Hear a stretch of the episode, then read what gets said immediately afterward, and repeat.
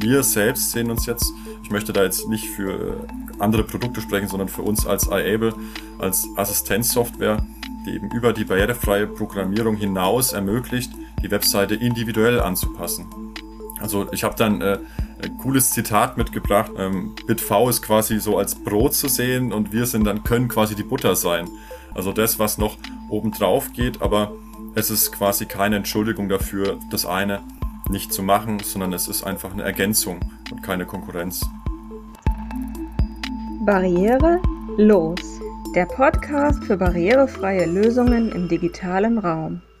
Hallo und herzlich willkommen zur neuen Folge von Barrierelos, dem Podcast zur digitalen Barrierefreiheit.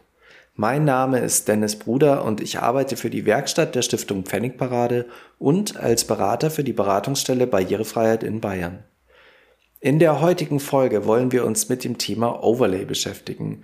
Und dazu haben wir auch zwei Gäste heute wieder eingeladen, die ein Tool für die Integration in Webseiten entwickelt haben, um Menschen mit Einschränkungen zu unterstützen. Bevor wir aber anfangen, erklärt uns unsere Werkstattmitarbeiterin Alexandra Gödecke erst einmal anhand eines anderen integrierten Tools, nämlich dem Read Speaker, was so ein Overlay überhaupt tut und was es ist. Ein Overlay ist ein klickbares Element auf einer Webseite. Manche Overlays sind aufwendiger und können zum Beispiel Farben einer Webseite verändern oder den Bildschirm vergrößern. Andere sind einfacher, wie der Read Speaker. Dieser ist direkt auf der Website anklickbar und liest den Text eines begrenzten Bereichs vor. Er ist nicht zu verwechseln mit einem Screenreader, den blinde Menschen benutzen. Generell gilt, Overlays sind kein Ersatz zu einer barrierefreien Programmierung nach gesetzlichen Standards.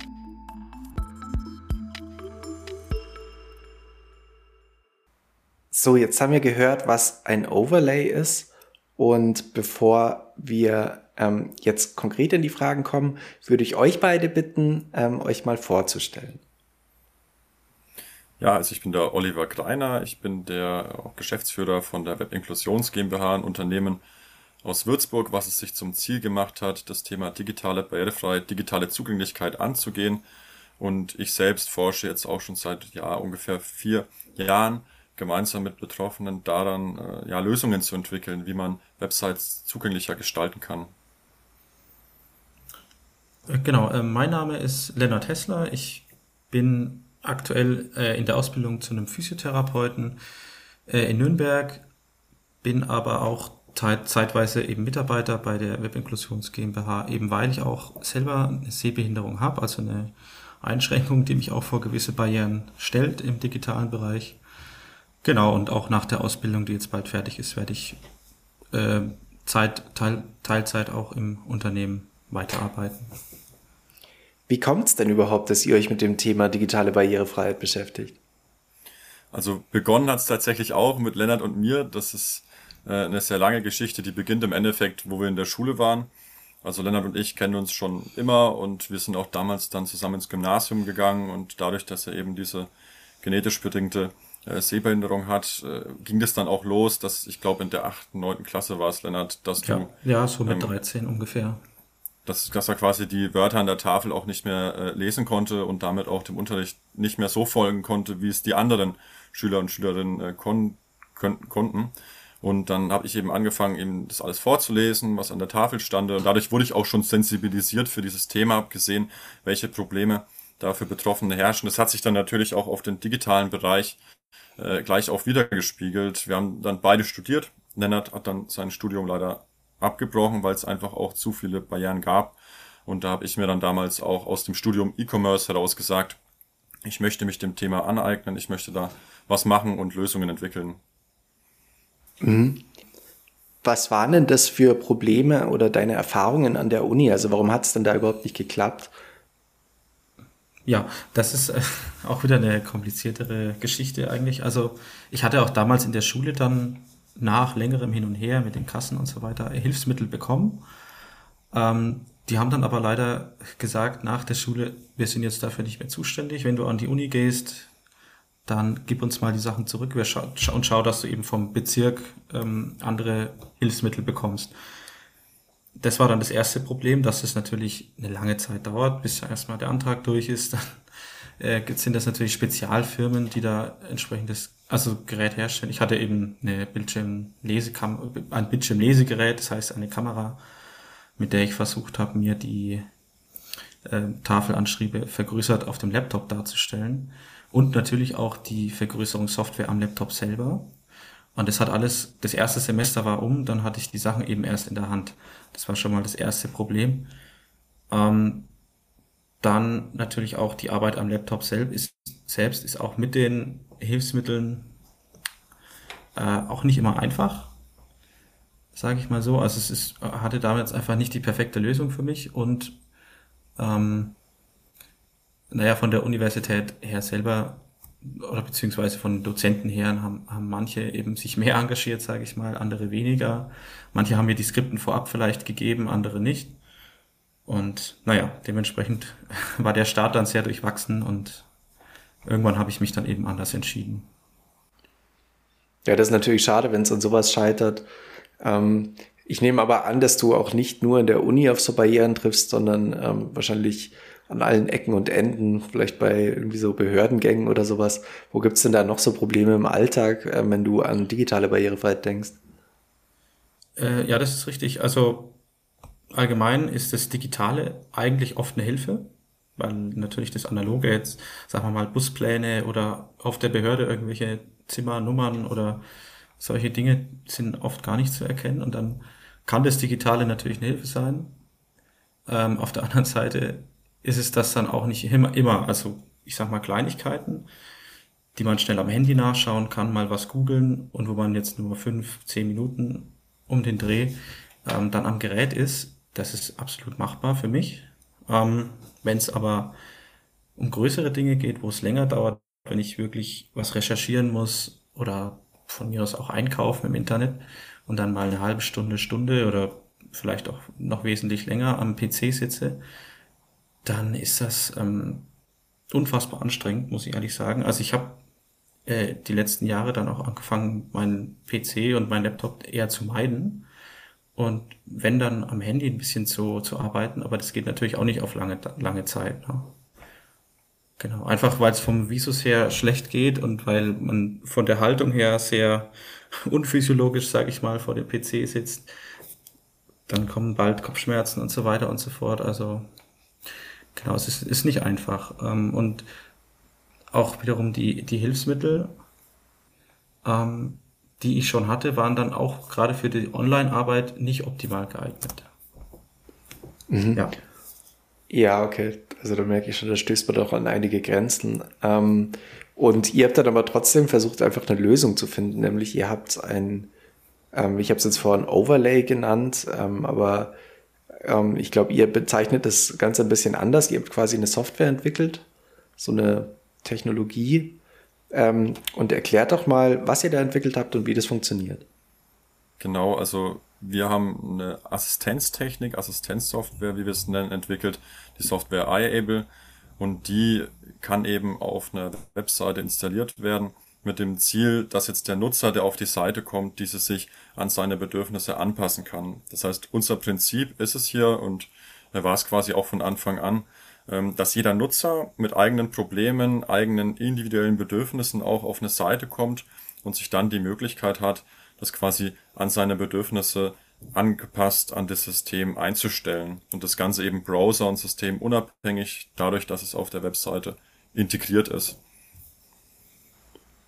Gibt es da irgendwie was ganz Besonderes an eurem Tool? Also ich nehme an, es gibt vielleicht schon ein paar ähnliche auf dem Markt, aber was, was war euer Ansatz, euer spezieller Ansatz? Also von Grund auf war unser Ansatz, dass wir gemeinsam mit Betroffenen das Tool entwickeln wollen, die Funktionen entwickeln wollen, um so auch sicherzustellen, dass wir reale Probleme lösen können, die eben aktuell durch die bestehenden Assistenztechniken noch nicht oder noch nicht zufriedenstellend gelöst werden können. Also ein was, was uns auch auf Webseiten dann beispielsweise ausmacht, ist, dass wir eben jede Funktion, sei es jetzt die Vergrößerung, der Kontrast, ähm, speziell an diese eine Seite anpassen. Das heißt, wir gucken, funktioniert es auch wirklich zufriedenstellend, kommt es da nicht zu Problemen und so äh, versuchen wir eben das Ganze für den Nutzer zufriedenstellend darzustellen, also eine Assistenztechnik zu bieten, die wirklich die realen Probleme, die auftreten, so löst, dass der Nutzer oder die Nutzerin auf der Webseite dann auch äh, ja, sich gut fühlen dabei. Wer sind denn jetzt so die Nutzer und Nutzerinnen? Ähm, also was sind denn die Wenn Zielgruppen? Wenn ich vielleicht nochmal kurz ja, gerne. reingrätschen darf. Wenn du sagst, es gibt ähm, ähnliche Produkte auf dem Markt, dann muss ich sagen, das habe ich mir am Anfang eben auch gedacht, wie Oliver mit mir das erste Mal von der Idee erzählt hat, habe ich mir gedacht, ähm, ja, ich habe doch Vergrößerungssoftware, wozu brauche ich denn da jetzt noch eine? Ähm, also ich habe das Problem im ersten Moment gar nicht selber so erkannt und bin umso glücklicher, dass er dann dran geblieben ist weil nämlich der, der Zoom, das ist, was eigentlich für mich jetzt beispielsweise das wichtigste Tool an dem Ganzen ist, die Vergrößerung, funktioniert bei den meisten eben ganz anders, ne? dass man einfach äh, in einen Ausschnitt vom Bildschirm reinzoomt. Also das, dann fällt natürlich rechts und links und oben und unten alles weg. An der Webseite verändert sich nichts. Und am Ende muss ich dann äh, in dem Zoom nach rechts und links scrollen, damit ich den ganzen Text lesen kann. Und das ist ein großer Unterschied, der für mich das Ganze stark von anderen abhebt, dass das Ganze eben auf die Webseite selbst zugreift, auf die Formatierung, dass dann eben halt Umbrüche gemacht werden, die Zeilenabstände auch verändert werden, ähm, Buchstabenabstände und so weiter und so fort, damit das Ganze trotzdem alles gleichzeitig auf meinem Bildschirm bleibt. Genau, und das macht für mich einen riesen Unterschied. Das ist vom Arbeit, Arbeitskomfort her oder überhaupt von der Machbarkeit äh, verändert es eigentlich schon sehr viel. Okay, ähm, dann stelle ich die Frage jetzt trotzdem nochmal, die ich gerade schon stellen wollte. Also wenn du ja, sagst, dass du, wenn du, nee, nee, alles, alles super. Ähm, wenn du sagst, ja. dass du jetzt quasi eine Funktion hauptsächlich benutzt, dann ist das quasi ein Teil, den du benutzt. Aber ähm, mich würde auch interessieren, ja, was ist denn noch alles so drin in dem Tool? Also welche Einstellungsmöglichkeiten hat's? Und also an wen ist es dann auch gerichtet am Ende? Ja.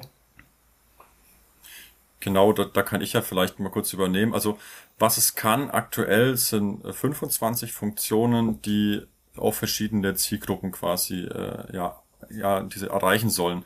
Die erste Zielgruppe, die wir auf jeden Fall auch mit reingenommen haben, sehr eng in den äh, Kreis, mit dem wir auch äh, Interviews geführt haben, waren Menschen mit kognitiven Behinderungen, also gerade die die Les-Rechtschreibschwäche haben, die Lernschwierigkeiten haben, denen oft die Elemente auf der Seite einfach zu viel sind oder zu nah beieinander. Und dafür haben wir dann die Funktion eingebaut, dass man beispielsweise Bilder ausblenden kann, dass man äh, den Kontrast einfach so verändert, dass die Farben rausgenommen werden oder dass man individuell dann die Zahlen, Zeichenabstände äh, einstellt. Für Personen mit Farbschwächen, die waren uns auch wichtig, weil die unserer Meinung nach auch, auch oft untergehen, also Personen, die rot oder grün oder blau weniger oder gar nicht erkennen können. Ähm, für die haben wir auch einen Filter entwickelt, der dann die Unterschiede der Farbspektren wieder sichtbar machen soll.